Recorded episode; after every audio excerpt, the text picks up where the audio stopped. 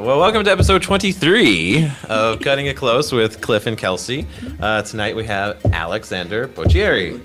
Did I pronounce it right? Bocchieri. Maybe it is Butcher. Oh dear. Super fun to talk to. Mm-hmm. Uh, he's done um, a l- lot of films. Uh, Mm-hmm. Go for Broke, and then his most recent short film, The Pit, The pit where we were born. where we Yeah. were born. Excuse me. Yeah, and just super laid back, easygoing. Uh, really. Also wise beyond his years. Yes, too. indeed. Yeah, it's Yeah. just a wealth of knowledge. We really get into some um, some advice towards the end too, which I really enjoyed. Really well-rounded guy, and um, I think we talk about a variety of subjects, which was really cool, from Sri Lanka to Power Rangers. it was really fun. Yeah, I, I totally missed that. I wanted to get more into the uh, the spiritual aspects uh, Oh, of that, yeah. but I guess we'll just have to have him on again. We'll have to have him back on Yeah. Mhm, mhm. to promote the um, Yadi Patra Yes. spiritualjourney.com. So if you are watching this, uh, we live streamed it again um, the night that we recorded it, which was January 8th. But whenever you're watching, thank you for watching. Or if you're not watching and you're listening, thank you for listening. Um, do please follow us on the socials uh, at Cutting It Close Pod. That's on Facebook, Instagram, and Twitter. I believe that's all the same. You can also uh, find us at the website, cuttingitclosepod.com. And Find us on iTunes. Yes, thank you. And yes. Pretty much anywhere podcasts are Yeah. found. Yeah, we're, we're trying to get into Spotify also because they're doing podcasts as well. Mm-hmm. Uh, and I think Google Podcasts is the thing we need to get into. Mm. I use Podcast Addict. That's my app of choice. It's really good. Okay, that- that's what I use. Yeah, Yeah. Oh, nice. Yeah. Yeah. Mhm. yeah, rock on. So uh, I guess that's it. Is there anything else we need to add here? That's pretty much it. Okay. All right. Well, uh, here's episode 23 with Alex B. One, two, three, four.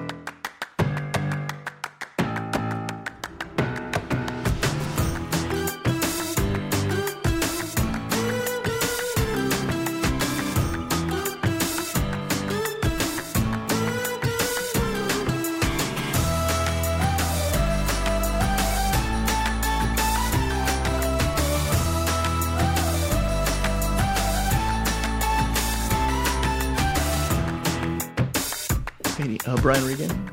His uh, he's a really big comedian. Yeah. Um, oh, I his definitely- I new his new uh, Netflix special. I didn't. I just listened to him on Joe Rogan's podcast. Mm-hmm. And uh, Oh, oh, no no. Bill Bill Burr's one of- one of those comedian podcasts. and he was saying his new Netflix special is going to be that. It's going to be like Okay. stand up, and then it's going to go like skit. Like where the jokes came from. Oh, skit. Kind of like. Portlandia. No? Yeah, yeah, I guess, Yeah? but with like his real stand up in between, and just kind of act it out. So and Yeah. Seinfeld's producing it, so I guess it's all Ooh, in that same gonna be vein. really good. We, Yeah. are, we are live now. It's working. It is working. Whoa. No, I'm sorry. Don't stop. Don't stop. Yeah, no. Uh, Barely in, Kelsie. Did you see Brian Regan when he was here a couple years ago? No, I, I would have loved to. That was uh, the first time I ever saw stand up live. Yeah. And it was hilarious. Where was it? At the Republic? Blaisdell. Yeah, he's Whoa, huge. that's yeah. big. Oh, yeah, Okay, he big. Yeah. He's kind of a big, big deal, yeah. I guess. But uh, yeah. Okay. That's Um, pretty cool. yeah. Very, very cool. So uh, yeah, didn't mean to. Now that we've started, started, it's all like weird. Um, and now We've been talking I'm- for a little while. And so the only one that I'm the only one's wearing headphones. I think we're okay as long as we minimize table stuff. Yeah, you can hear that pretty good, and yeah, that's not good. But um, okay, we'll just uh, we'll, we'll just go with it. And uh, yeah, Alex, welcome. Thank you for having me. Thank you uh, so much for Alex, for thank you. being yeah, here. of course.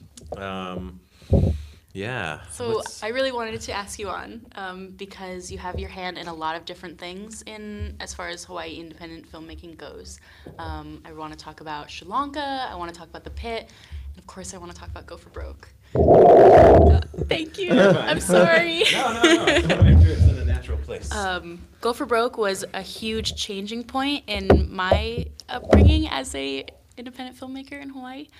Thank you for that. That winter break that I had two years ago totally changed my life and my outlook on what is possible from um, just about anyone. 'Cause we're like peers, and you're out there and you're directing this huge, major, big budget film. Thank, thank you for saying that. Yeah. Uh, uh, if um, I mean, if they don't know what Go for Broke is, it's it's a it was an independent feature film that um, I directed and Kelsie was art director on, and also Set dresser. Set Alana, dresser? You don't Alana Bombino was art director, and Cedric oh, is production designer. you're right, you're right, yeah. Shout She- out to Alana. She's the expert on, on Go for Broke for sure. Yeah. Um, but I got to direct this movie a couple years ago, and it was it's about um, the famous uh, 442nd Regimental Combat Team and the Japanese Americans who fought in World War II, many of whom were from Hawaii, and um, yeah, it was a long journey, and and Hawaii hadn't really uh, produced a film like that. I, I haven't No. seen a film that that came out of Hawaii uh, on that scale, telling a story in this way, and. Um, yeah, we've spent the last year showing it around the country, and it's played overseas as well. And uh, it was just Played a in really- Europe, didn't it? Yeah, so just this past summer, um, it played in Normandy, France, as part of uh, the D-Day uh, festivities that they That's do every year. That is yeah, so it's, cool. and it ended up winning best film for the World War II Film Festival in Dude. France. Man, I didn't know that. That's Yeah. really Wow. cool. Congratulations. Thank Really you, thank cool. you. It's Yeah. it's really cool that I, I uh, well, I'm very grateful that I was brought on to direct the film because I didn't uh, write it or produce it. I was I was contracted as Okay. a director. How did that happen? Yeah, so that's a Surrender call. it's a long story. so, um, I graduated from University of Hawaii, Uh-huh. 2012. Okay. And at that time, um, I didn't really have any clear plans on what I wanted to do. And uh, I know I wanted to direct films, but I didn't have any sort of plan for achieving that goal.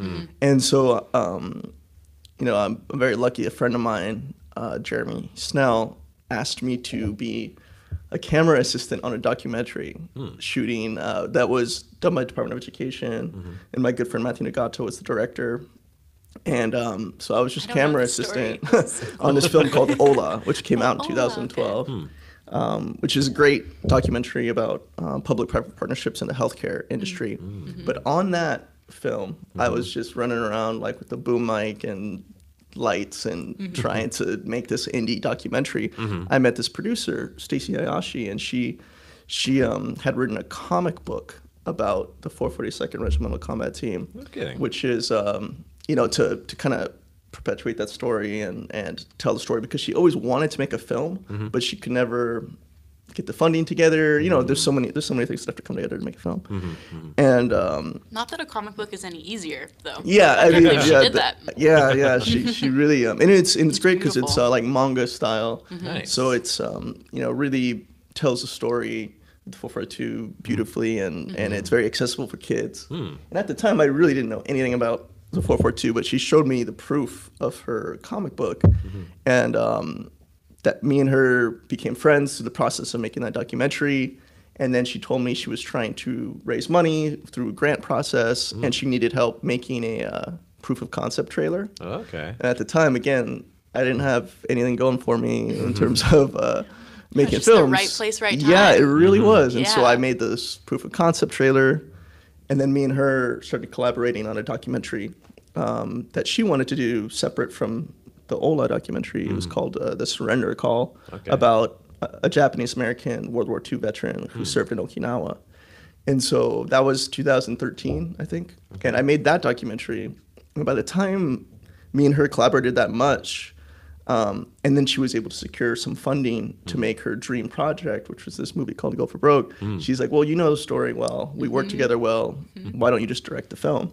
And uh, I don't have Japanese ancestry, and I don't have necessarily a familiar connect, familial connection to Go for Broke, but I had I had met so many of these veterans, and I had recorded their oral histories, Oh, and sure, I had made yeah, this yeah, documentary about World War II veterans and Japanese American veterans. Mm-hmm. And uh, so I was very invested personally in making sure their story got told properly. Mm-hmm.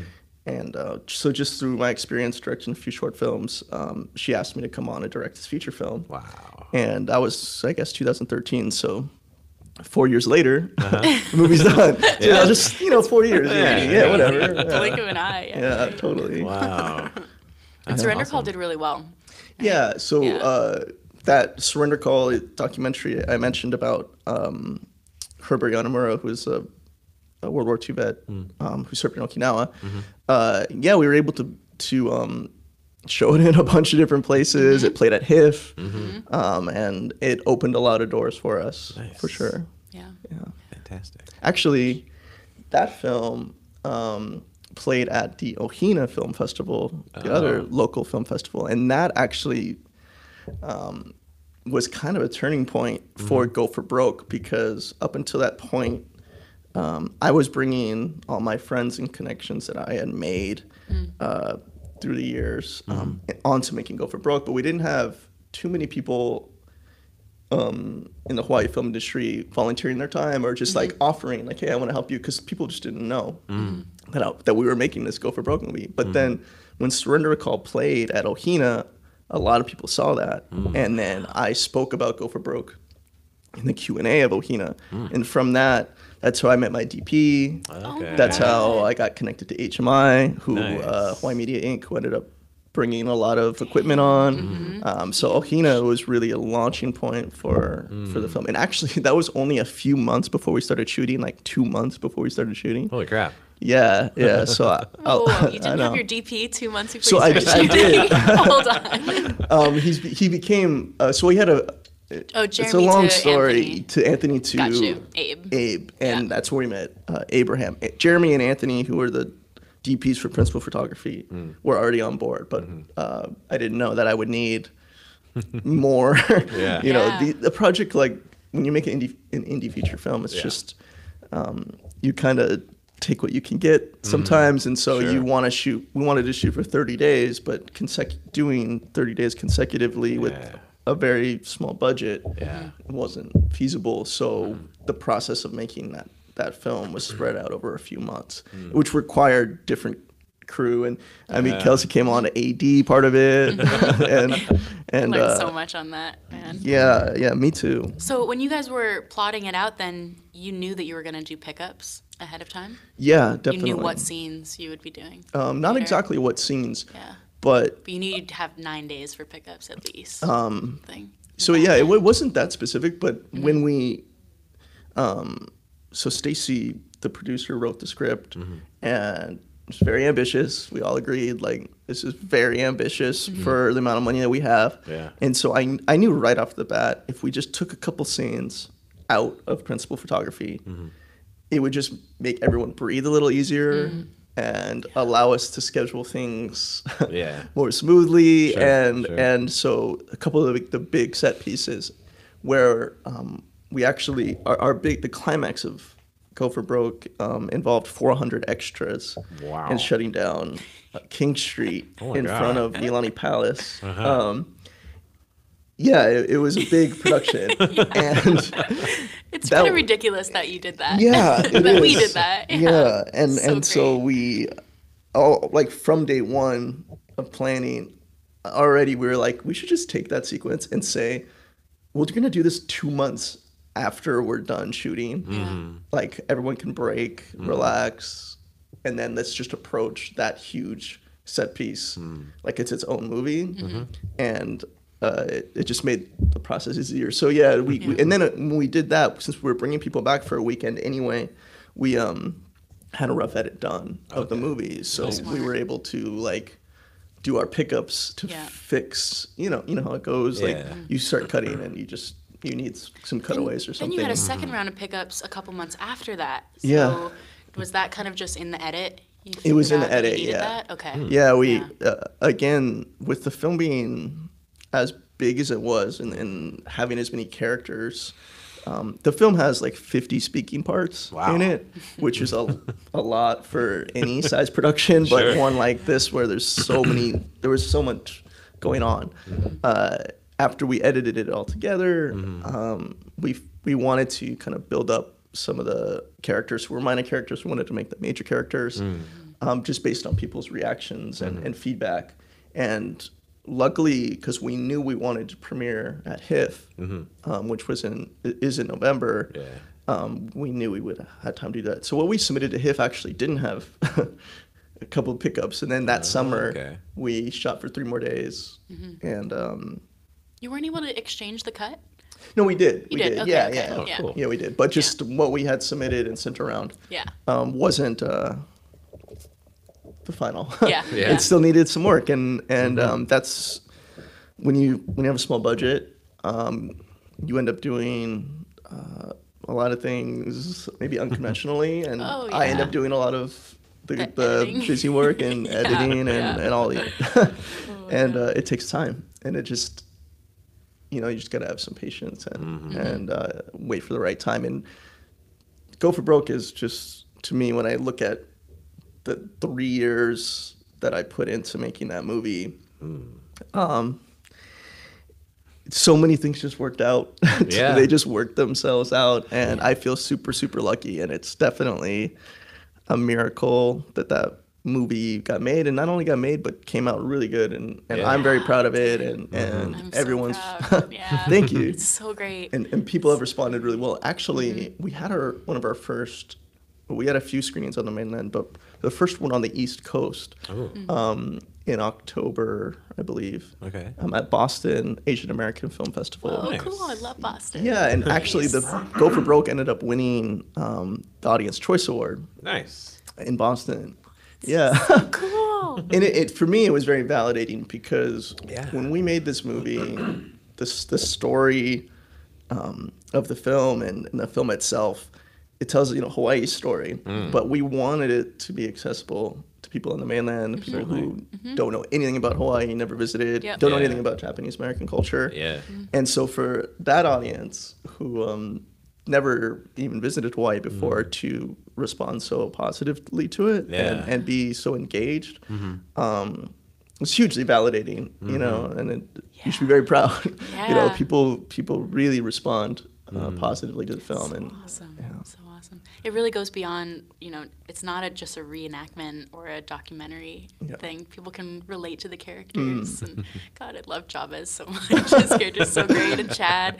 I miss all those And guys. so that that movie, if you want to check it out, is um, you can actually see it already. It's it's online. Oh, nice. Um, video on demand. yeah? Twelve. $12. Yeah. Nice. Um, on uh, Well worth goforbrokemovie.com. okay. goforbrokemovie.com and you can see more Mm-hmm. um, information about it and where it's because it's going to be screening in a few places uh, around Hawaii and then on the mainland still. Okay. Didn't I hear it's coming back That's to the awesome. Blaisdell? Or is that somewhere else? Is that not? I don't know about that. Okay. But Mm-hmm. but uh, I think I saw that online. The screen there once, yeah. yeah, it's Yeah. screened at Blaisdell Concert Hall, which is really cool. That was a benefit for the Fuku Foundation. Cool. And um, oh yeah, that was un- unbelievable. I think something like 2,000 people came. So Yeah, over the Oh. course of a day. Wow. and Dude. um, yeah, I, I'm just I'm still blown away by the uh, support that the film has received locally. You know, and people coming out every time we've shown it. We showed it at Dole Cannery for a week.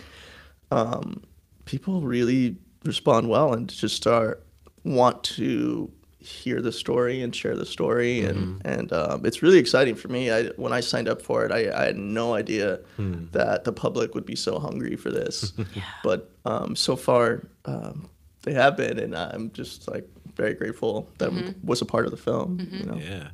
Well, you know, like um, so many studios and productions come into Hawaii from California or from wherever, and uh, you know, make some stuff, and people can say like, "Hey, I know that place." You know, "Hey, Godzilla's killing dukes." You know, yeah. but it's it's rare, I think, for the the population to see something that was locally grown, locally sourced, you know, and produced here that they can look at and say, "Hey, that's freaking awesome."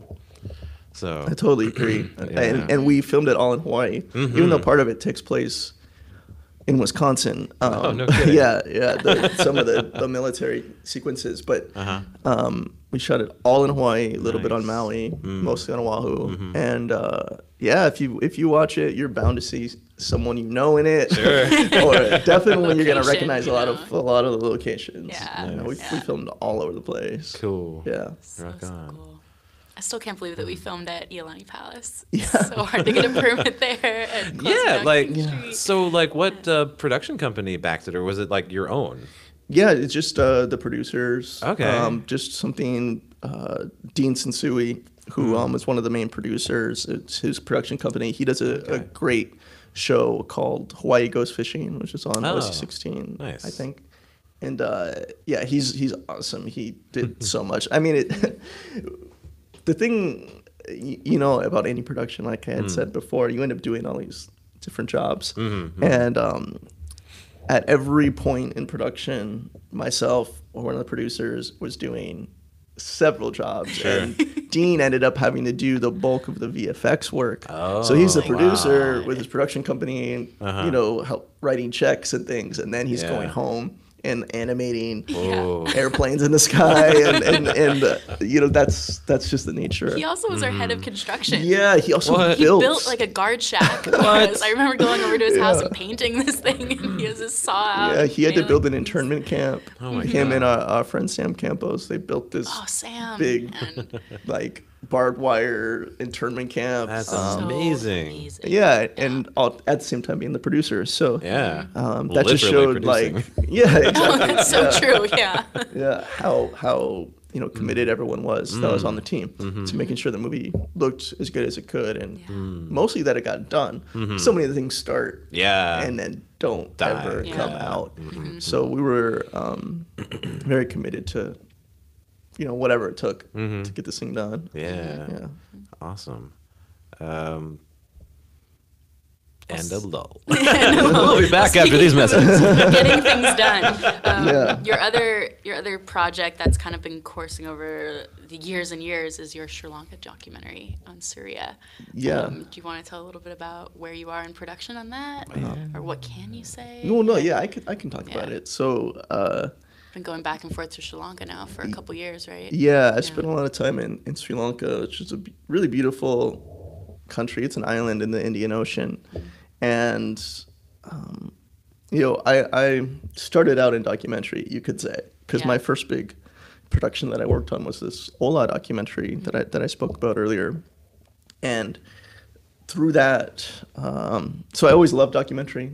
I, to this day, I still work on. Uh, I'm working on a few documentaries, and um, I, I want to make narrative film still. But um, a few years ago, I got the opportunity to make this documentary in Sri Lanka, and, and I've been working on it since. So when I worked on Ola for the Department of Education with Matthew, we uh, one of the stories featured in that documentary was about an organic farm in Waianae, and the man who operates and owns and works out of that farm is this uh, really wonderful man, a yogi, you could say, called Surya, and he came to Hawaii some 30 some years ago after leaving Sri Lanka because that country experienced a really brutal civil war that uh, went on for 30 plus years.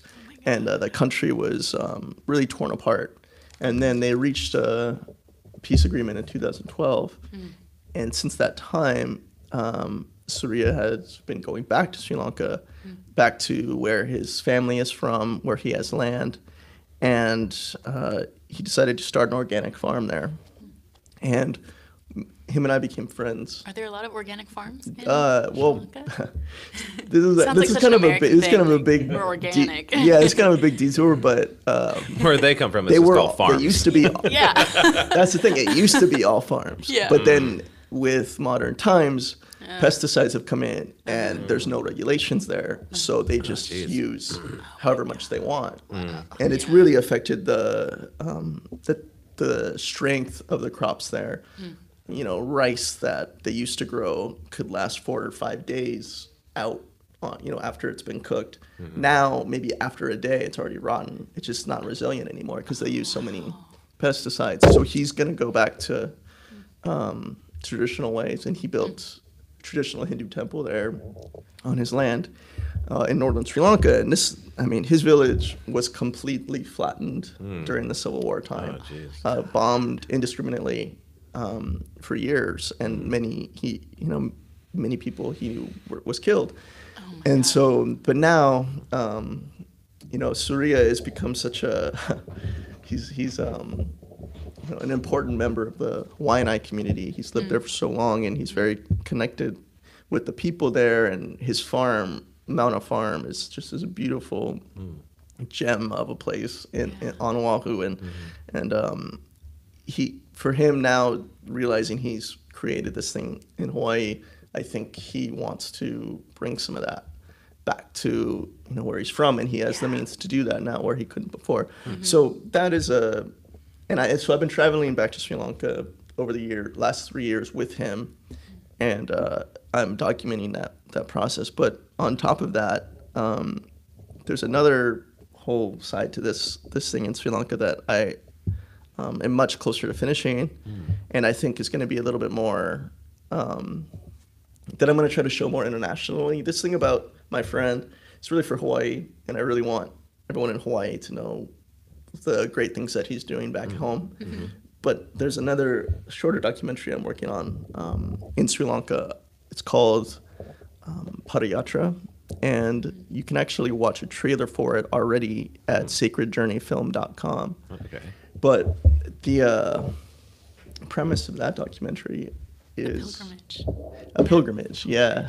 Yes. so in Sri Lanka, um, the people in northern Sri Lanka are Hindu, and people in southern Sri Lanka are Buddhist. But once a year, um, Hindus from northern Sri Lanka make a pilgrimage to this very um, holy temple in southern Sri Lanka called Kataragama. And for many pilgrims, they walk for 30 days, sometimes longer, from the northern tip of Sri Lanka all the way down to near the southern tip where this temple is. And the walking, pada meaning foot, and yatra meaning sacred journey. It's like by walking, they are bringing them, everyone's on the same level because everyone has to walk. And um, So beautiful. yeah, it's it's a really it's a meditation. It's a recommitment to their God, and Yeah. And um, it's a very old tradition that's gone on. They say for thousands of years, and uh, back before Kataragama was a temple, it was just a holy rock before, but now it's uh, now there's a huge temple there. Anyway, long story short, Surya uh, knew about this growing up. He he knew people that would make this journey, but he never did. And then three years ago, when we went back to Sri Lanka, he decided he wanted to walk it. You know, as a 68 year old man. God, he's so amazing. and uh, what I discovered, well, I decided I, I would walk it with him. Now, yeah. there's a, like I said, it could take you 30 days, but the last week of it is actually off the road and you're just walking through a jungle essentially with like wild elephants and bears and leopards Jeez. No electricity Uh-huh. well water Right. or sh- water from streams Uh-huh.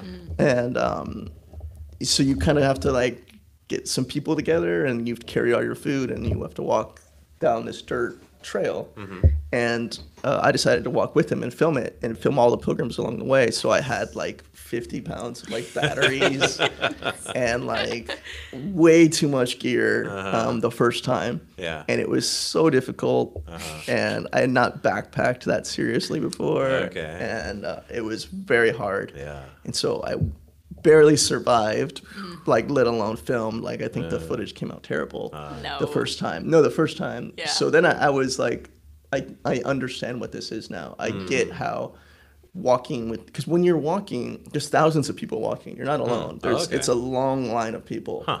and they're you know they're all coming from all over Sri Lanka to recommit themselves to God. So wild. And it's hard to imagine. Yeah, you know? yeah. It's But so everyone is so nice, and everyone Yeah. shares what they have. And if you need water, they give you water. Mm. You need food, they give you food. That's the idea. Is that when you're in the wilderness, where you're from, how much money you have, Mm-hmm. what your passport says, is totally irrelevant because you can't eat it. you can't, you're just gonna starve if, if Yeah. you don't help each other. and and uh, That's. I love the message of that, and so I decided I was gonna go back the next year, Uh-huh. bring less, Yes. Yeah. less things, but more important things. Certainly.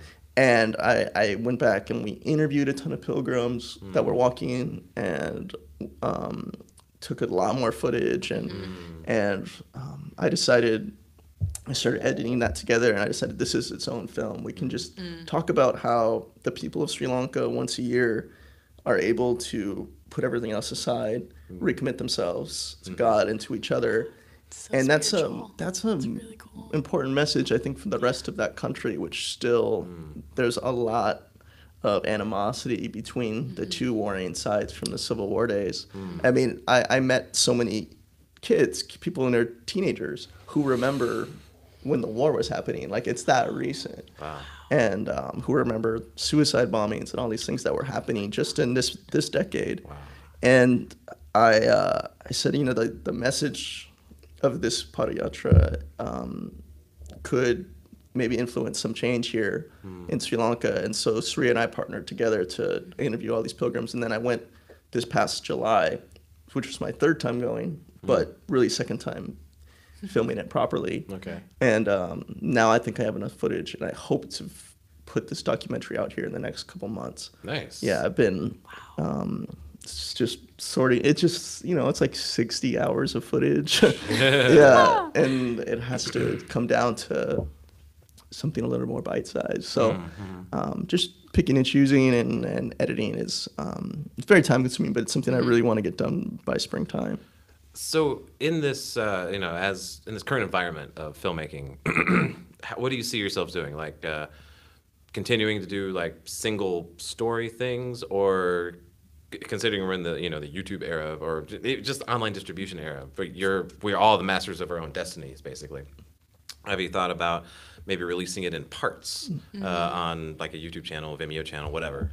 That's really smart. Yeah, maybe. I, I think uh, so. My producing partner Matthew, we haven't really talked about um, a strategy necessarily for release, but I could see that happening once it goes public. Um, we we know we want to screen it in its entirety Okay. in certain countries, especially Okay. where there's a lot of um, Sri Lankan people uh, who were dispersed during the war. There's a huge community in Canada, very large community in Switzerland.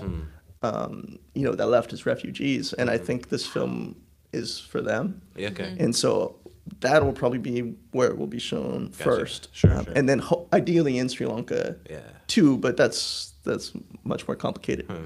Um, and then Is it? Are there laws against? no, no it? laws, but we No. we don't want to.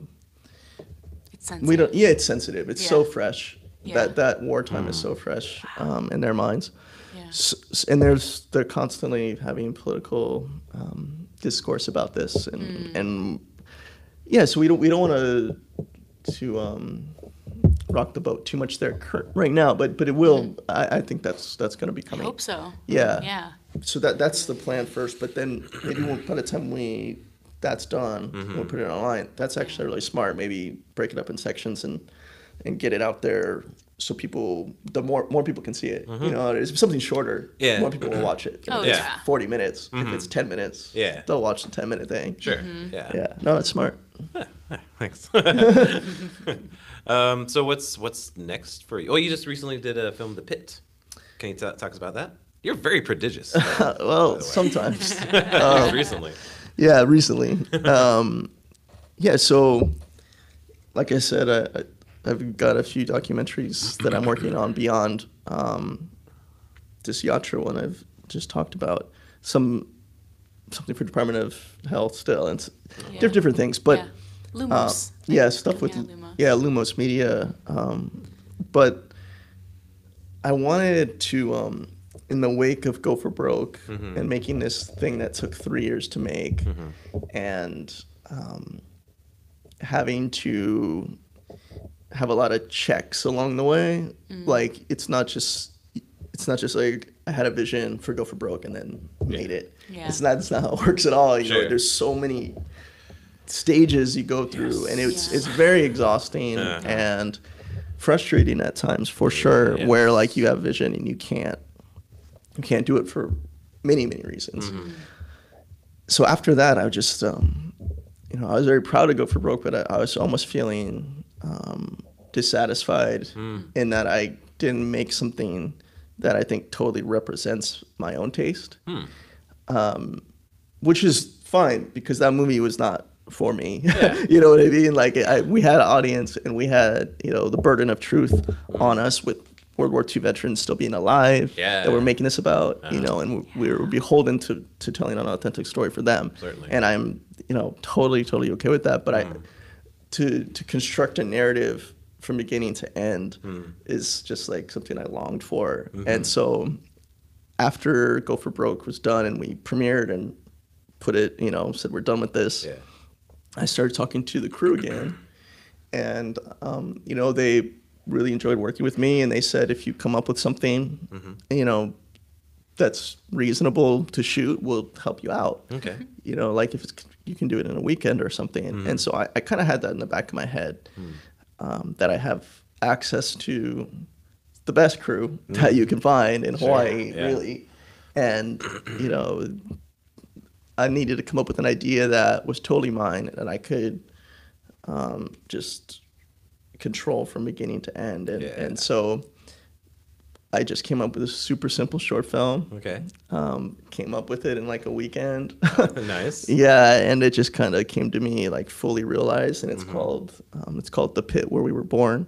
But if you go to lumos.media, you can see a, an abstract from the film there, and uh, that you know it was it was cool, but it's the base the basic premise of the film. If you're curious, is um, a man is digging an imu pit um, in preparation for a big party Okay. that he's having for his son, who just got out of prison rehab Oh. thing. Okay.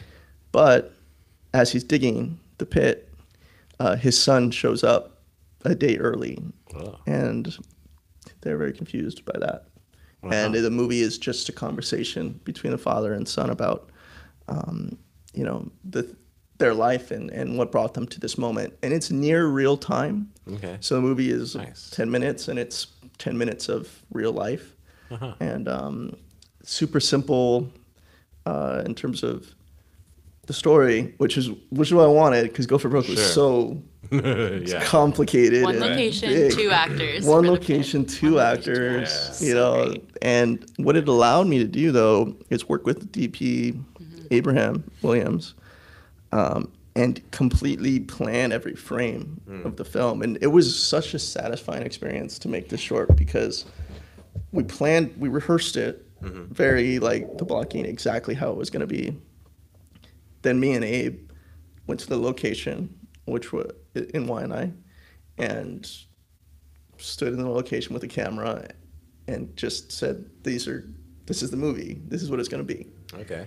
and it was like it's very freeing in a way mm-hmm. when you go to set and you're like i know what the movie mm-hmm. is supposed to look like mm-hmm. and we just have to now we just have to get there Yeah. and um You even took it one step further and you rehearsed it with all of us too, which Yeah. I've never seen done on any set. yeah so We we did a dry run. Wow. yeah we had um really cool. yeah so to yeah don't to usually get that um, luxury. no of no those extra two hours. so what we what I wanted to do to as a kind of a challenge for myself and the DP was we wanted to only shoot with natural light, Oh. no lights, Okay. and in Hawaii it's very difficult because the sun sets very fast. Oh, okay. We're being we're near the equator, right? So that's why you see so many things shot in Hawaii that are like really high key and Yeah. saturated because the sun is mostly overhead. Mm-hmm. That's like the bulk of your day. Mm. So we wanted to shoot only from like 6 a.m. to 8 a.m.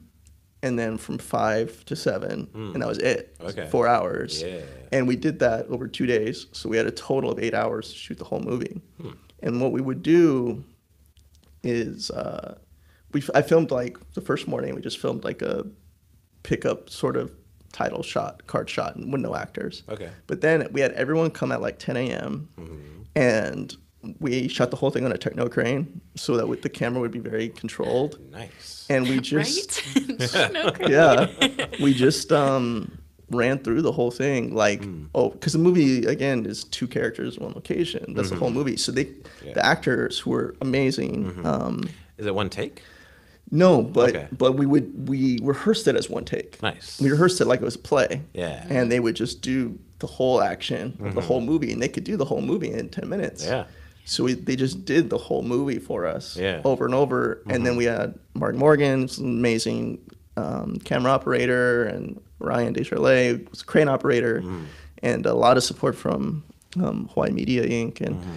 we we just had all the guys there, and Keoki Smith, you know, was Mm-hmm. gaffer, and and uh, we just ran through the whole movie for until everyone was really comfortable with it. Nice. Then we just waited Mm-hmm. until the sun got right where we wanted it to be. And we just said action.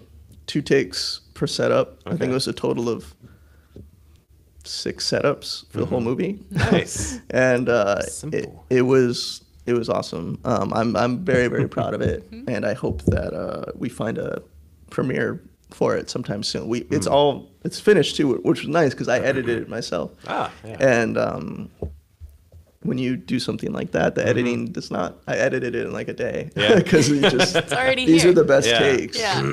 this is where the lighting was because we had to deal with, of course, weather, rain. You know that those things happen. That's what I was gonna bring up. Yeah. you can rehearse everything to a T, and Yeah. then it just Then it decides to rain. Something happened. in Waianae, It like where flooded on us. Wow. It was great. The whole pit was full of water. it was full of water. yeah, it, Oh, it definitely threw a wrench in things. But because we were so prepared, Mm-hmm. and we had re- like we were, and the actors were so on it, Mm-hmm. they just jumped back into it, and Yeah. and I'm so happy with the performances. I think, Mm. I think, um, it, I mean, I think it's the best thing I've made, Mm-hmm. and I, and I haven't. Um, uh, I just haven't seen a movie like this Hmm. in Hawaii before. Just the, the way Abe shot it and Cool. just the color and the location. I think it's it's got a really unique feel to it, and um, yeah. So hopefully that'll come out Hmm. soon, sooner than later. When you s- oh, sorry. Sorry, you have a distinct taste because I would say that it's very similar to No More Aloha, another a film you did in ACM. yeah, Yeah. yeah, I think Kind so. of about two similar characters, really local, um, lower income. yeah. Yeah. Yeah, I I always um, just I don't think there's any superior taste. People just have their own taste, and I, I, I like things that are really slice of life and mm-hmm. grounded, mm-hmm. and I like that the actors um, act like real people, and they don't always say like the movie line. Mm-hmm. They just Yeah. might say something that's not that profound, but it means a lot to them in the moment, and so my last project when I was at a student, still a film student, was called No More Aloha, and um, yeah, I think up until this point, of all the films I made, I think the film I was most proud of was a film I made in film school because it's just the the world and the characters and stuff. I You just No met Aloha? them. Did you get a chance to see it? Oh, okay. Yeah, so that's online. That's online. Oh. Um, a a lot of my People should previous look that up. No More Aloha's really good. Thank you. Yeah. Thank you for saying that. Um, I yeah, I'm very proud of that movie too. Mm-hmm. Even though it's, you know, we shot that in 2009 Mm-hmm. Oh, on wow. a Canon T2i. T2I. T2i. Whoa. That was the top of the line man, at the time. Sure. Here you are with your Techno Crane Yeah. and ARRI Mini. Yeah, yeah, it's true. Ridiculous. Slight upgrade, but I think that Yes. movie still. I think No More Aloha still looks great, Mm. and um, yeah, I'm, I'm very proud of that of that little film too. So that that's just the types of things I wanted to make, and Mm-hmm. um, I was glad that I had the opportunity to Mm. Make that sort of film again Yeah. um, this past year. Yeah. Yeah.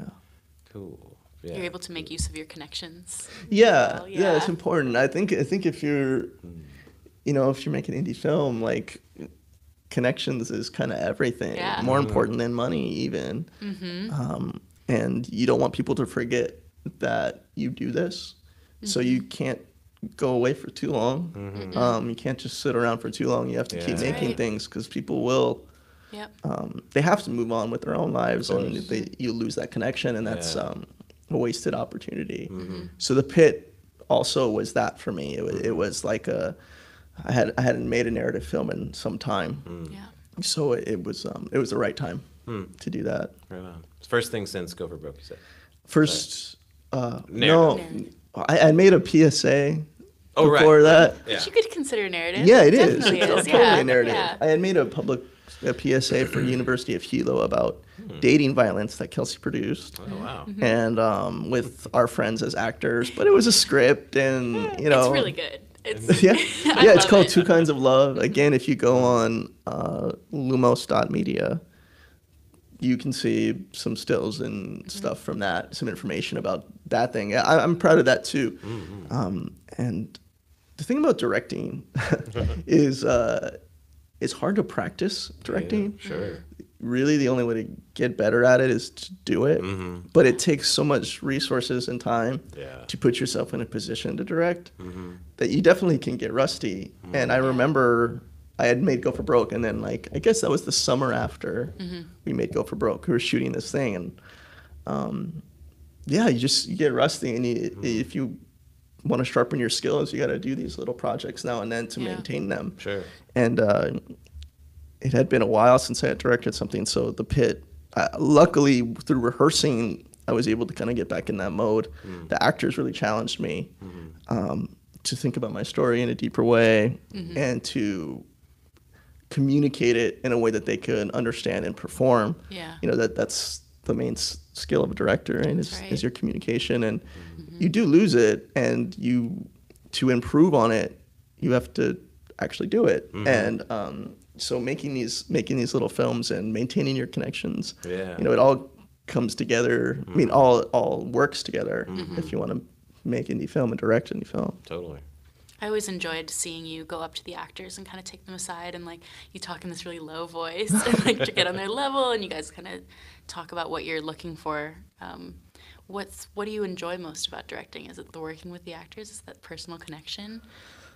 That's that's a big one. Um, Yeah. That's a big one for sure. There's there's really nothing like it where, because even in rehearsing with actors, it's not until you get into that space with everyone standing around and the cameras there and the pressure of the situation Gosh, is on them. The act- acting's the hardest job on set. I don't care what other people, anyone else says. Like that, it is um, to do it at a high level consistently all day. Mm-hmm. Um, mm. like Well, these because guys we'll were stand around and wait for lighting to get set up for an hour or so. Yeah. But you better be ready. When the second that time it to act. is, Yeah, and if you're not, everyone is everyone is gonna be mad at you. Yes, You know, and then at the end of the day, So your face is up there, and if the movie's not good, your face is on it, and there's so much pressure on them. Yeah. And to be the to be the person that kind of guides them through that, mm-hmm. and you're not just telling them where to stand you're also like Mm-hmm. a psychologist in a way and you have to help them work through all these Yeah. little things and then at the same time not um, like you, you talk a certain way to your crew you talk a certain way to your dp you have to talk have a different voice for them Yes. and not letting those things mix um, it's a really fun challenge but but I've, I've always been i- in terms of like what i love about directing is um, drawn to visual storytelling and really thinking about some strong imagery that is a reflection of the theme and how to show that visually.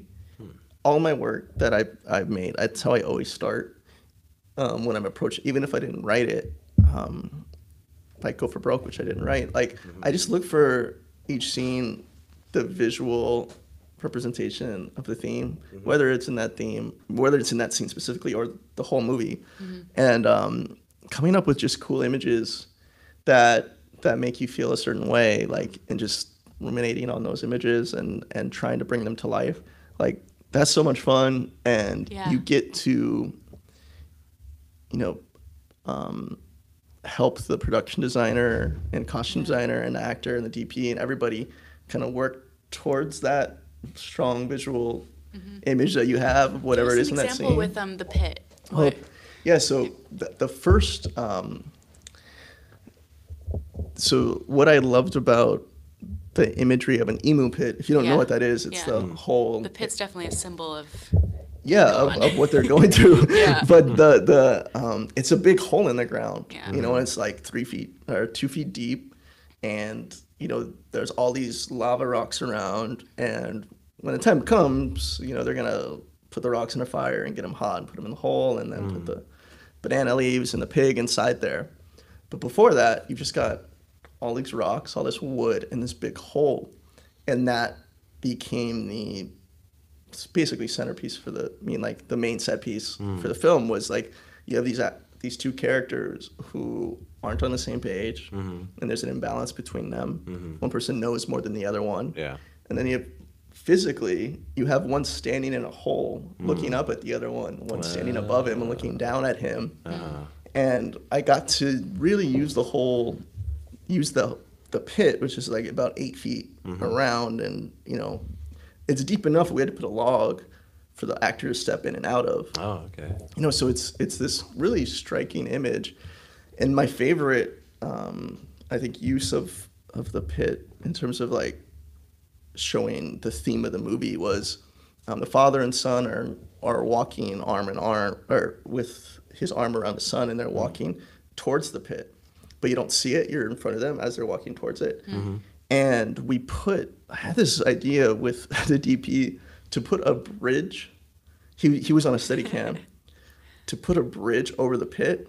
Mm-hmm. So when he's backing up, the pit, and like as he walks across it, some grips pulled the the bridge out so you don't see it. But basically, they're walking ah. and the dad is kind of suspicious uh-huh. of what the son is is up to, mm-hmm. but the son is pretending like they're they're all good. Yeah. And as he says that, the camera pulls a, pulls across the hole, mm-hmm. and now you just see like this expanse in mm-hmm. front of them, mm-hmm. and like just showing how there's this ominous mm-hmm. like void in front of them that they need to they're gonna need to overcome if they're ever uh-huh. gonna be on the same page. And then the dad, father gets into the hole, Uh-huh. and the son doesn't want to get in, and it's uh, a that using the visual of the pit was it was so much fun. And as you know, when you're you- you only get to make the decision if you're the director, mm. you know, Yeah. and and like that's to me that's like the number one most favorite thing because some actors they don't need they really don't need help. Some actors mm-hmm. they actually don't respond well if you try to say too much to them. Well. Sometimes you just got to let them do their own thing and let them work it out their own way. Okay. So you're not always working like these two guys in in the pit were awesome mm-hmm. and so like malleable, but they had great ideas of their own, and mm-hmm. it, it was they were a joy to work with. But mm-hmm. I mean, I mean, with Go for Broke, it's 50 speaking parts. Yeah. So every day I was working with different types of actors, and mm. some some of them um, just didn't. You know, they, they have their own ideas, and Yeah. that's People are great. different, Yeah, yeah. people are different, and mm-hmm. and so it's not always. But with creating the visuals, as long as you have a great collaborative relationship Yeah. with your DP, um, you're going to be able to to uh, come up with some really novel things Yeah. and and put feelings out there and into the audience you know that they might not even consciously realize Right. that they feel a certain way Right. but you've just created an image in this in the sound that uh, makes them feel a certain way and is uh, it's just so much fun and that's so what I love um, about we it got rained out on the pit, and you guys Yeah. decided to go back um, for a last shot, like a weekend or so later. You want to talk about like why you needed that? I feel like we we shot pretty much the movie on on that first section before it started raining, Mm-hmm. but then you needed that. I think, Yeah, well, you just yeah you when you do um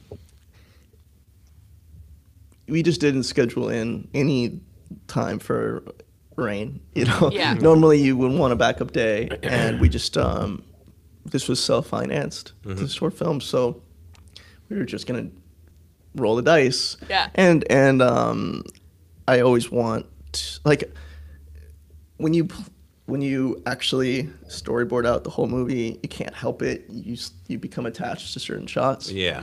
You just do. Go for broke. We didn't we didn't do s- storyboards. Um, we just did shot lists. Okay. Um, just because how things were changing so quick, but it made it great on the day because you weren't beholden to anything necessarily. Okay. You could just approach the scene freshly and use how everyone was interacting, and then like DPs, all of the all of them were great, and um, we could just go on instinct. Basically, Yeah. we did the whole movie on instinct. With this, like you know, I just became attached to certain shots, but uh, but if uh, you don't schedule for God, Yeah. you know, you- you just have to bite the bullet Yeah. Mm-hmm. and write the check and come back and bring everybody back for, for the shot. And um, yeah, it was just a shot that I, I really loved, and I think it Yeah. I think it represented um, the relationship that I wanted uh, to portray in the film. And it'll be very clear what the shot is Yeah. once uh, people see the film, which which uh, hopefully this year. awesome. Yeah. Awesome. One thing I struggle with as in my couple attempts as a director is um, you're talking about thematic elements and uh, representing ideas through visuals and such. That's something I've always struggled with because I'm always I, I'm more of a what you see is what you get kind of person, and just very straightforward. Uh, if something says a certain thing, then that's what it is, and it just blows me away when you can do that metaphorically or through symbology or, or that kind of thing. What would you do you have any advice or recommendation for people like me who's Well- kind of stuck in like the material world and has a harder time getting into the more, Yeah. you know, Mm. I relate to that. I Hmm. think I'm stuck in that too. I find it hard. Well, I think the the first thing is I don't I don't know like if you're worried because I'm sure you can come up with great metaphors. I'm sure I'm sure you can, but you might be thinking, well, people aren't going to get it.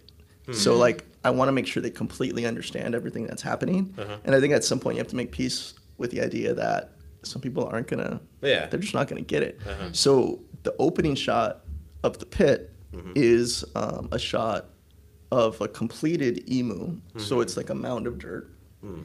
and there's like steam coming out of it, and that's the opening shot. Okay. And for me, that means something, Mm-hmm. and hopefully by the end of the movie, it'll mean something. hmm But I fully recognize, for some people, Yeah. it, it might not. It might not mean anything. And and how much of it is intentional, and how much of it just happens? Mm. You know, like you know, when is the river just a river kind of thing, Mm. or you know, when people see something and it, you know, it's their own experiences that they bring to it. Yeah. they they derive a meaning that you're like, I, it's, it's a river. I don't know. Yeah. You That know. happens all the time. Yeah. That happens all the time. That happened a bunch of times in the like I've shown the pit to different collaborators and they've definitely pointed things out that I did not intend. Mm-hmm. And I'm just like, oh yeah. Yeah. totally reading into it. Um, Sure. but you you have to bring a certain foundation Mm-hmm. of meaning to it because it has to mean something to you when you make it. Sure. Yeah. You know, it has to. Other, Mm. Otherwise, everyone's gonna be confused. Yeah, or just like if you're holding on to something and it doesn't Mm-hmm. actually mean anything, um, you probably shouldn't be holding on to it that Yeah. strongly. You should be flexible with it. Yeah. So, uh, in that way, um, if you start by just making sure that it makes sense to you and you like it, Mm. um, that's kind of barometer that I work at. Yeah. But then I just watch a lot of movies. Yeah. And I just watch a lot of movies, and I watch movies that um, I don't understand, and then I go online and I read about them, and I feel like emotionally, I was there with the movie, and like it was really cool, or it made me feel a certain way, even though I maybe intellectually didn't get it. And um, you just develop that voice that way and experiment. Yeah. I know, like um, some movies people say are pretentious. you know, some of the, these films that you might be thinking of, and to me, something's pretentious when the director or filmmaker mm-hmm. takes a risk, but then no one gets it. Mm-hmm. But if you take a big risk and everyone was like, "Oh man, that's cool," Yeah. then it's like not pretentious anymore. But if no one gets it, so you just have to hmm. like make peace with the fact that some people just might think you're pretentious. Yeah. And but but um, that being said, just being literal is like fine. Yeah. it's like totally. There's nothing wrong with that. There's like Yeah. there's not. I don't think. I mean, go for broke. Like, I think there's the feeling of like I'm trying to say something else with visuals than what you might be hearing from from the actors. Whether it's just the way the camera's moving, um, or how it's really far away when they're talking, or just like I'm trying to evoke some sort of feeling that mirrors what these characters are going through. But if you don't connect with that Yeah. and you just hear the words, it makes total sense. Yeah. And and so Yeah. in that way, it's not just a pure metaphor. Right. You know. Right. Hmm. Yeah, I think regardless of, um, oh, I don't know, you you can tell when uh, the filmmaker's heart is in something, or uh, then the artist's heart is into anything that they make, and when they're just you know half-assing it. I agree. Yeah. I agree. So you were talking about um, figuring out a premiere for uh, the pit. Like, what does that mean to you? Like festival premiere or Yeah. The, um, okay. I'd like I'd like to Mm. I'd like to um, put it in some festivals, Uh-huh. just especially just for the people who donated their time or worked for scale rate of Mm. Yeah. the normal rate. You know, I'd like them to get some recognition. Sure. Um, but then after it does that, I'm sure I'll just put it on the internet. Okay. Um, this wasn't, you know, this was self financed, so I'm just with your short film, I think the best thing you can do is just get it into in front of many as many eyes as you possibly can. And if you think about how many people actually see your film at a film festival, Yeah. A couple 100 Yeah. maybe. If Yeah. your screening's sold out, Yeah. maybe a couple 100 and that's it. And so you do four or five of those, that's not that many people. Whereas if you put it on YouTube or Vimeo, thousands of people could see it Yeah. um, pretty instantly. And they might be able to help you in ways that you don't quite understand yet. Um, and festivals, you you know, you get to meet some really cool people, and Yeah. and the whole experience of it is great. Yeah. But the uh, to me, that's not the end game with the short. Okay. I, ideally, it can be a calling card. Mm-hmm. You know, a, a little bit of uh, just showing what you can do, Mm-hmm. and that's why. Um, yeah, I'm just not. I'm not as concerned about getting into a bunch of festivals as Oh, right much as. I'd like just people to see it. And actually, the subject of the film deals a lot with um, addiction and self Mm. self destructive behaviors and and how you deal with family that might be struggling with these issues. Mm-hmm. And so I'm actually looking for a partner um, at the state. Uh, maybe through one of these nonprofit organizations that I've worked with in the past, like when I did the the PSA for UH Hilo um, about dating violence. Like I think that this piece would fit well with with uh, some of their uh, messages. Yeah. So um, I'm actually actively looking for a partner there, Oh, and I might give them the movie. yeah, Cool.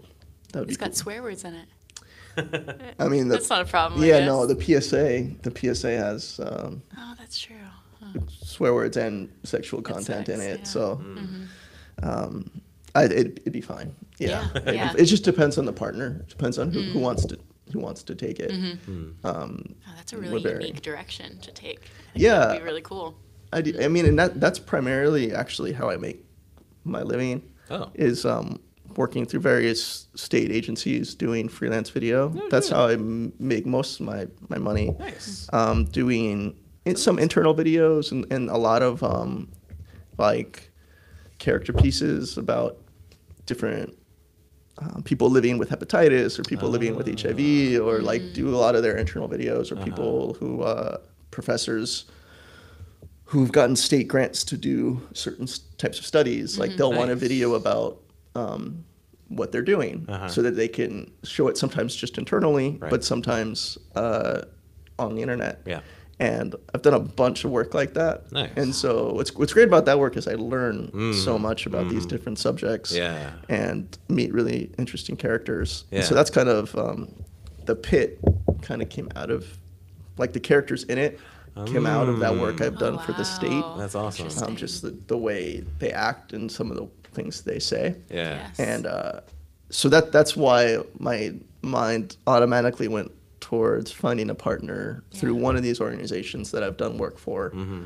um, to see if they want to use the film for their yeah. Yeah. their curriculum or something. Yeah. that Makes a lot of sense. And that's a great attitude too, because I feel like a lot of people who want to get into filmmaking or or any kind of dream job, they feel like they're wasting their time in doing stuff that's not that. You know, I mean, like for the first uh, several years of, of my life post college, the first time when I graduated in 02, I was spent a lot of time just kind of going from retail job to retail job or customer service jobs and that kind of thing. But what you're doing when I mean even you know even though you're not making your own films, you're still a making films and you're getting story material and you can you know it's experiencing life that gives you more stuff to work with. It's so true. You you have to live to Mm-hmm. tell stories, and and it doesn't necessarily mean you can't work a nine to five job and also do Yeah. this because Mm-hmm. you if you're open to people, you'll experience these different things. Mm-hmm. I mean, up until until I started right before we got into production on Go for Broke, I was a security guard, Mm. and that's how I was like. And I was also doing these videos internally Okay. um, but not enough of them to pay the bills. Mm-hmm. Sure. So I was supplementing it with like mm. that's the kind of thing you have to do Yeah. to make it. And and um, I feel like if you want to do film, Mm-hmm. you're gonna just do it, Yeah. even if mm-hmm. you're not getting paid to do it. Yeah. you'll just end up falling back into it and doing mm-hmm. it, and that's mm-hmm. that was the case for me over and over again. Nice. Even though I'd have to, you know, to pay rent, I mm. would be working, you know, at night as Yeah. a security guard, and then and then in day going to Department of Health and filming a video about hepatitis awareness. Like you just you do those things in between. Yeah. And um, yeah, no, I and it I've learned a lot of technical skills Mm. from doing that, and I'm able to shoot my own stuff and edit my own stuff and do sound design and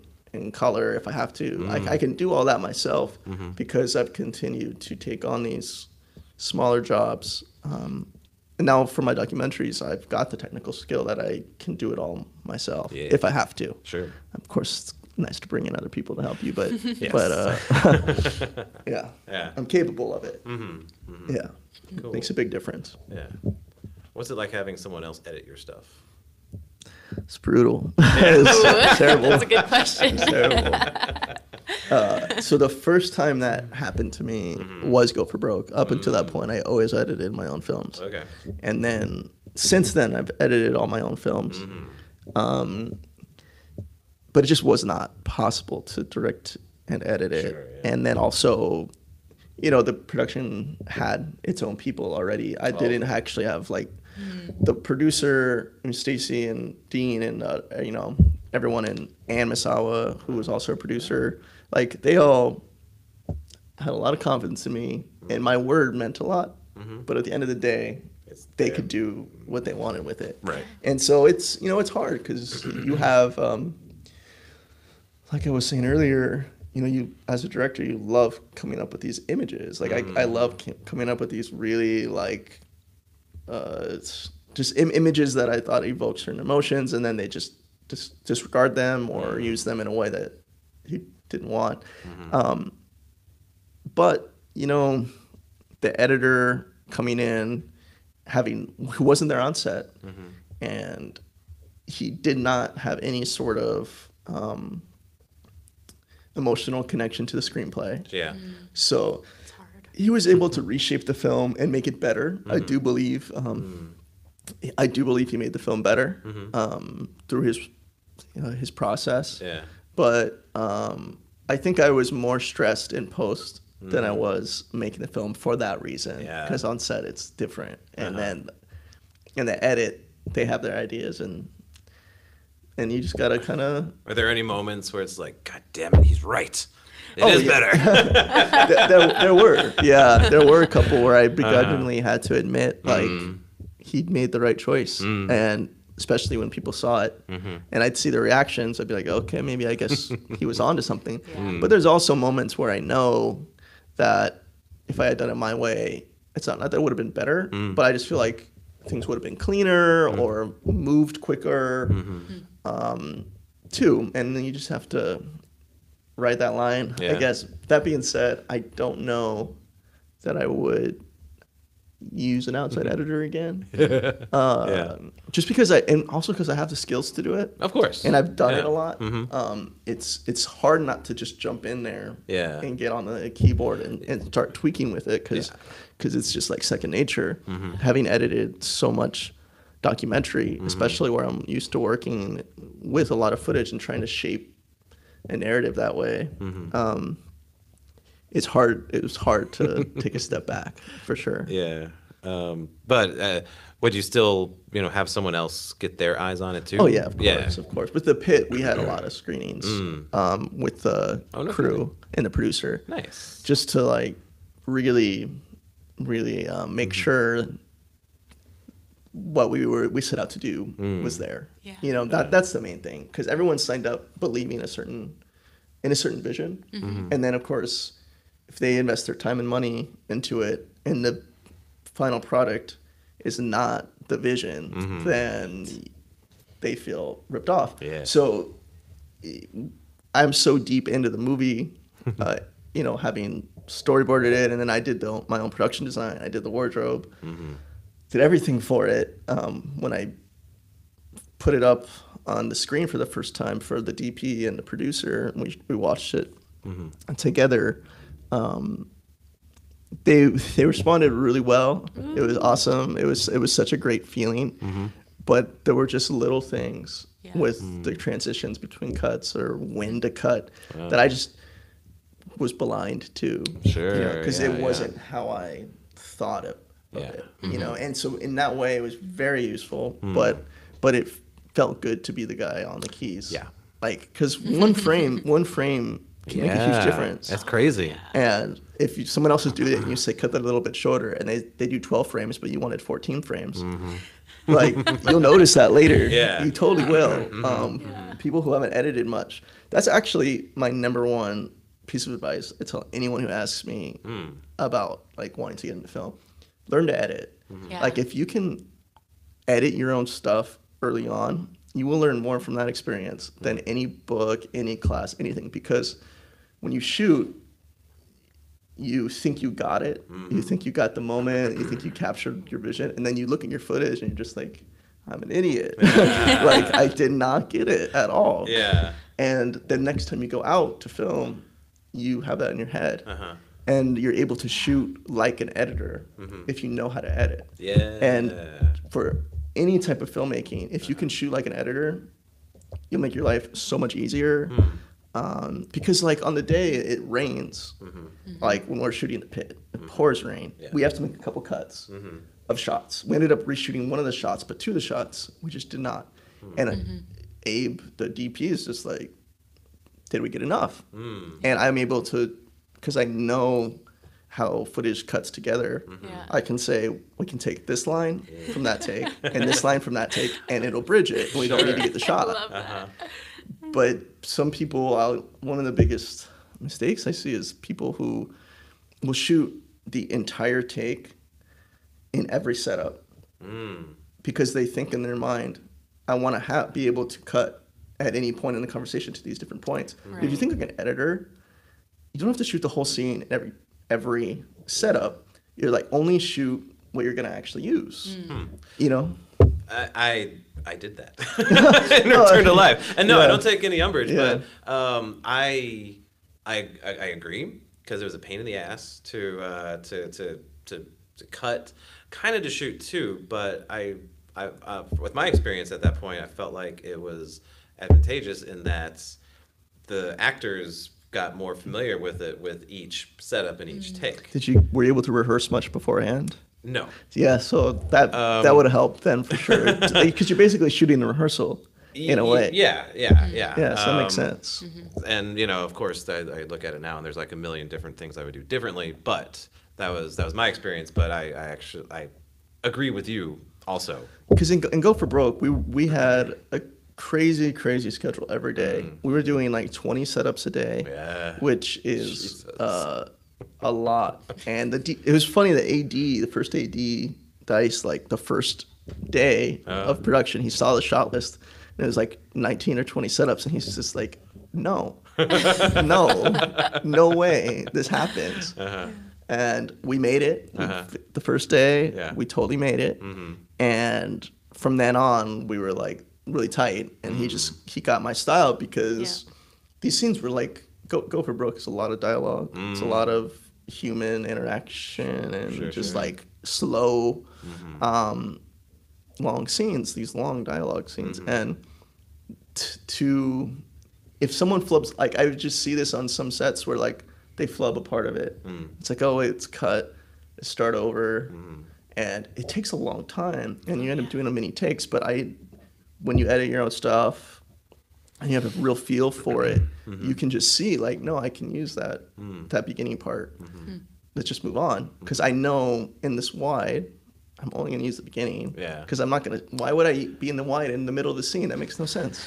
so just let's move on. Yeah. And you save so much time. so what about oh sorry No, no, no. I'm just agreeing. um, what about coverage because i when i initially approached um, like the, the only two projects I've done, um, I I had in mind pretty much this mentality, but to the extent or extreme that I did not, I was opposed to coverage. But then in the edit, I found like, ooh, I'm glad we got that. um, so yeah, how do you how do you balance that then? Like you know, coverage versus you know what you're going to use. Yeah, it just depends on the scene. It really depends on the scene because there are some of these scenes where it's like three people talking and they're all bounce. It's back bouncing back and forth. Then I'm like, okay, I don't, I don't know Mm-hmm. where it's going to need to cut because every take they're doing it slightly differently, Mm-hmm. but there's a lot of words. So I can, I can think of a couple instances in Go for Broke where there's like groups of people talking, Mm. like a whole a big group, and it's bouncing back and forth. And sometimes you want a reaction shot, you don't always want Right. that person talking, right? So we decided for that scene, we're gonna do two cameras, we're gonna do a wide and a medium, we're just gonna do the whole scene Okay. of everybody. Yeah. And then it allowed us to um, tighten up the conversation because the lines can now overlap. Yeah.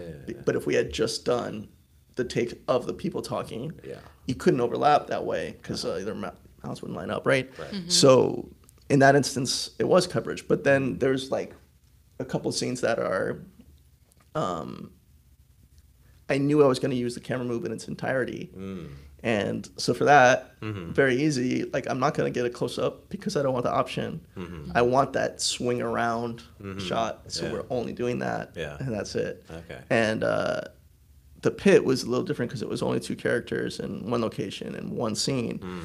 So we were, and it's short enough that you can analyze it line by line. Mm-hmm. And so we knew where the cuts were gonna be more or less. For the again, yeah, for the actors, like we would let them go a little longer, Mm-hmm. but um, really we kind of knew where the cuts would be, so we just filmed that much, Mm-hmm. and then, and then the you know in the pit we were doing this sunset thing, Yeah.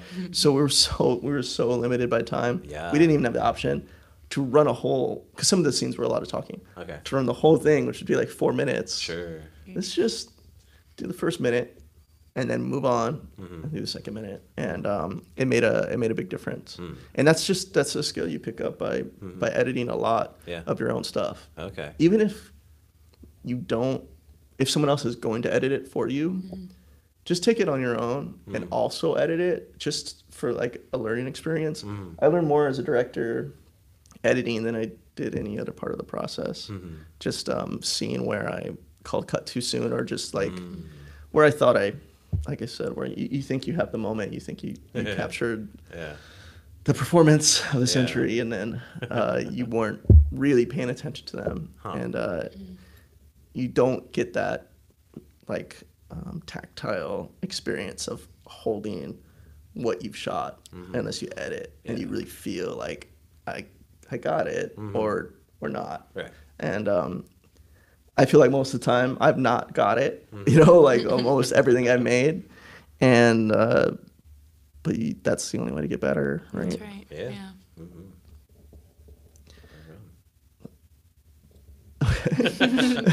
Thank you, Alex. Thank you for giving us your, your Sure. spiels. Yeah.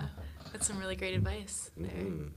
I've been editing a little bit more myself here at MVMP, and I didn't think I would be doing that as when I got hired. Editing video. Um, yeah, totally. Wow. um, they just need me to fill in some gaps, real small stuff, but that wasn't something that I did at ACM at all. Not something that I enjoyed or took on, or I never even thought that I, I don't know. But as you do it, you do little by little, you learn more shortcuts and you learn what works, and, and then they give me feedback on the videos, and I don't know. I, I'm now I'm enjoying it a little more, and I see what mm. you're saying too. It really, Yeah, because when when you get, and it's it's a total technical skill, and I don't Yeah. buy when some directors say they can't, they don't understand technical things, so they don't want to touch it. Like I don't buy mm-hmm. that at all. You can totally learn it. Oh, yeah. Anybody can, and once you do learn it, and you don't have to think about the commands anymore.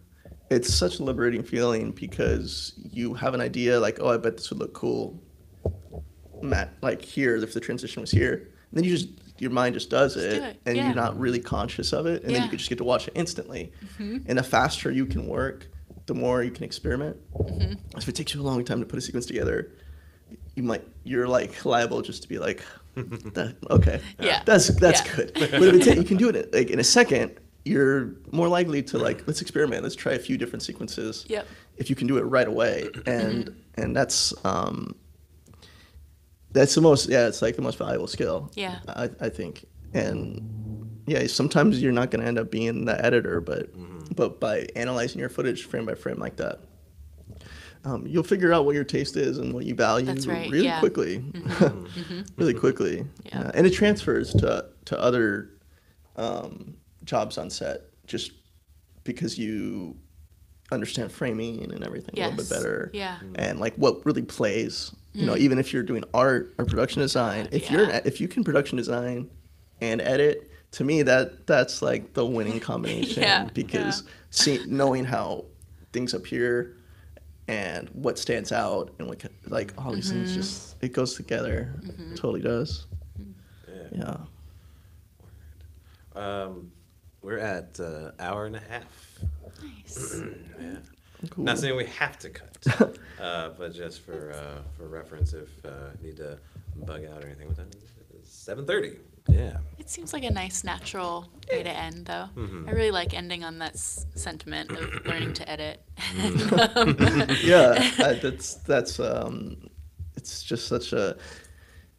I think as any filmmaker though, you need to learn how to do everything. Yes. For Ju- sure. Editing's the most valuable and actually cheapest to mm. learn because Yeah. you can just do it by mm. yourself. you can YouTube anything. You can Yeah. YouTube Oh my anything. gosh, mm-hmm. yeah. And it's just building blocks. You're just taking this and putting it with this, and Yeah. chopping. It's, it's very visual. Yeah, and then once you learn the technical side of it, you'll get a feel for the story side of it, Yep. and the performance and tone, and and uh, you know making sure the visuals reflection of the theme, and you can do all that and how the the pace of things, and Mm-hmm. mm-hmm. just by doing it a lot. So mm-hmm. Great. that's what I suggest. Yes, definitely. Oh, definitely. something I wanted to bring Oh, up with you. One more okay. thing. Um, Yeah. So at ACM, there's this photo of you with these kids dressed as um, Power Rangers. yeah, yeah. Did you do a short film about Power Rangers? I did. Yeah. my my final the final thing I made when I was in film school. Uh, Wait, it wasn't No More Aloha. So that was a 399. Okay. which I didn't end up finishing like until after I was done. I did it in a spring semester. I graduated in a fall semester. It took me a while to, to get No More Aloha done, right? Yeah.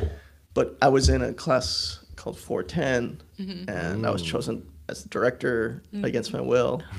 and uh, I had written this uh, just a really silly.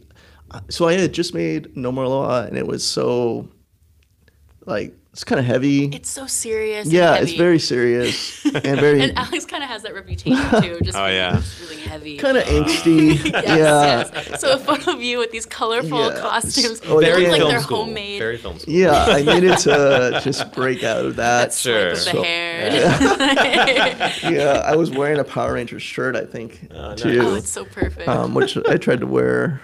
No, it, it was so much fun. It was a comedy about. That you about a- wrote? You wrote it? I wrote it. Yeah, Oh I wrote God, it, directed it. It's called Yeah. Ion Ninjas. I created an entire lore, uh, opening TV, because like it, it would intercut an episode of Ion Ninjas, which I shot in four x three on DVT, Nice. so it would look kind of Yeah. and we made like my my editor Brent Morita had some After Effects skills. Okay. Which in 2011, come on, like not everyone was doing that. Mm-hmm. Oh. So so um, yeah, we had like a giant monster fight sequence, just like Power Rangers, but it was about a retired Power Ranger Ah. who was like people who work, and he owns a boxing gym. And people who work at the gym, Mm-hmm. like he's like depressed and he's gonna retire Hmm.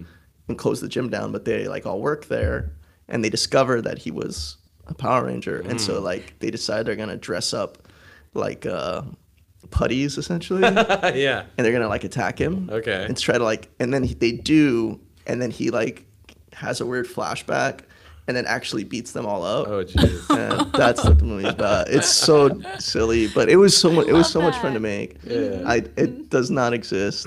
Don't ask me for it. Ah, so- oh come on, is it on No, YouTube? it's it's not. But I'm sure I'm sure uh, someone at ACM can That's track great. it down for you. So was there like a monster fight with two figurines? no, we did it on a green figures? screen actually. Nice. We went all out, and it took. We shot it in Kakaako, like looking towards the skyline, which. Mm-hmm. Weirdly enough, if you look at it now, it probably looks completely different. Mm. Yeah, 'cause None of these high rises were there Mm-hmm. at the time. It was just you could see all the way to the mountain. So, Mm-hmm. um, yeah, that was uh, that's a throwback. Whoa, Yeah. yeah. Nice. Wow. you got to start somewhere. You know, you gotta you gotta make. I think you have to make a ton of bad movies before you make a good movie, and you got to just get them out of the way. Mm-hmm. and that was such a great learning experience. Mm-hmm. Mm-hmm. And the crew had like so much. We had so much fun. we uh, became so tight during uh. that production, even though um, the movie is. It might be your best film. Oh, you gotta get it out there. Let people watch it. This um '90s, early 2000 nostalgia is really hip right now. You're now. right. so you're right. think- Maybe I'll revisit it. I'll do. ready I'll for do a that. director's cut maybe and, and put it out there. Yes, love it. All right. Yeah. Thank, you. Thank you. you. Alex. Yeah. Thank you. This is Well, so uh, fun. Yeah. You mentioned lumos.media. Where else can we Yeah, find and you can go to abocchieri.com, which is A in my last name. So Oh. A B O C C H I E R I and uh, dot com and that's where you can see No More Aloha and there's links to um, my other films and Mm-hmm. to Go for Broke. There's there's links to Go for Broke there. Nice. And um, yeah, and the upcoming do- documentaries about Sri Lanka and stuff they're on there as well. Are you on the social medias also? Yeah, also at abocchieri on Instagram. Oh, perfect. Yeah, that's uh, the only one I use. Okay. Yeah, it's Yeah. becoming the yeah. It's like the only ones. Yeah, the only important one. You don't have a Twitter? Come on, man. I, I do, but I probably haven't posted since 2011 or The something. whole state of Hawaii is like. Yeah, I feel like it's just- um, so cool. Right. Well, Thank you. Thank you very much, and uh, thank you for joining us on the live stream, and uh, whoever did, and we'll look at it now at some point. Yeah. All right. Hey, brother. Thank you, Alex. Yeah. Thank you.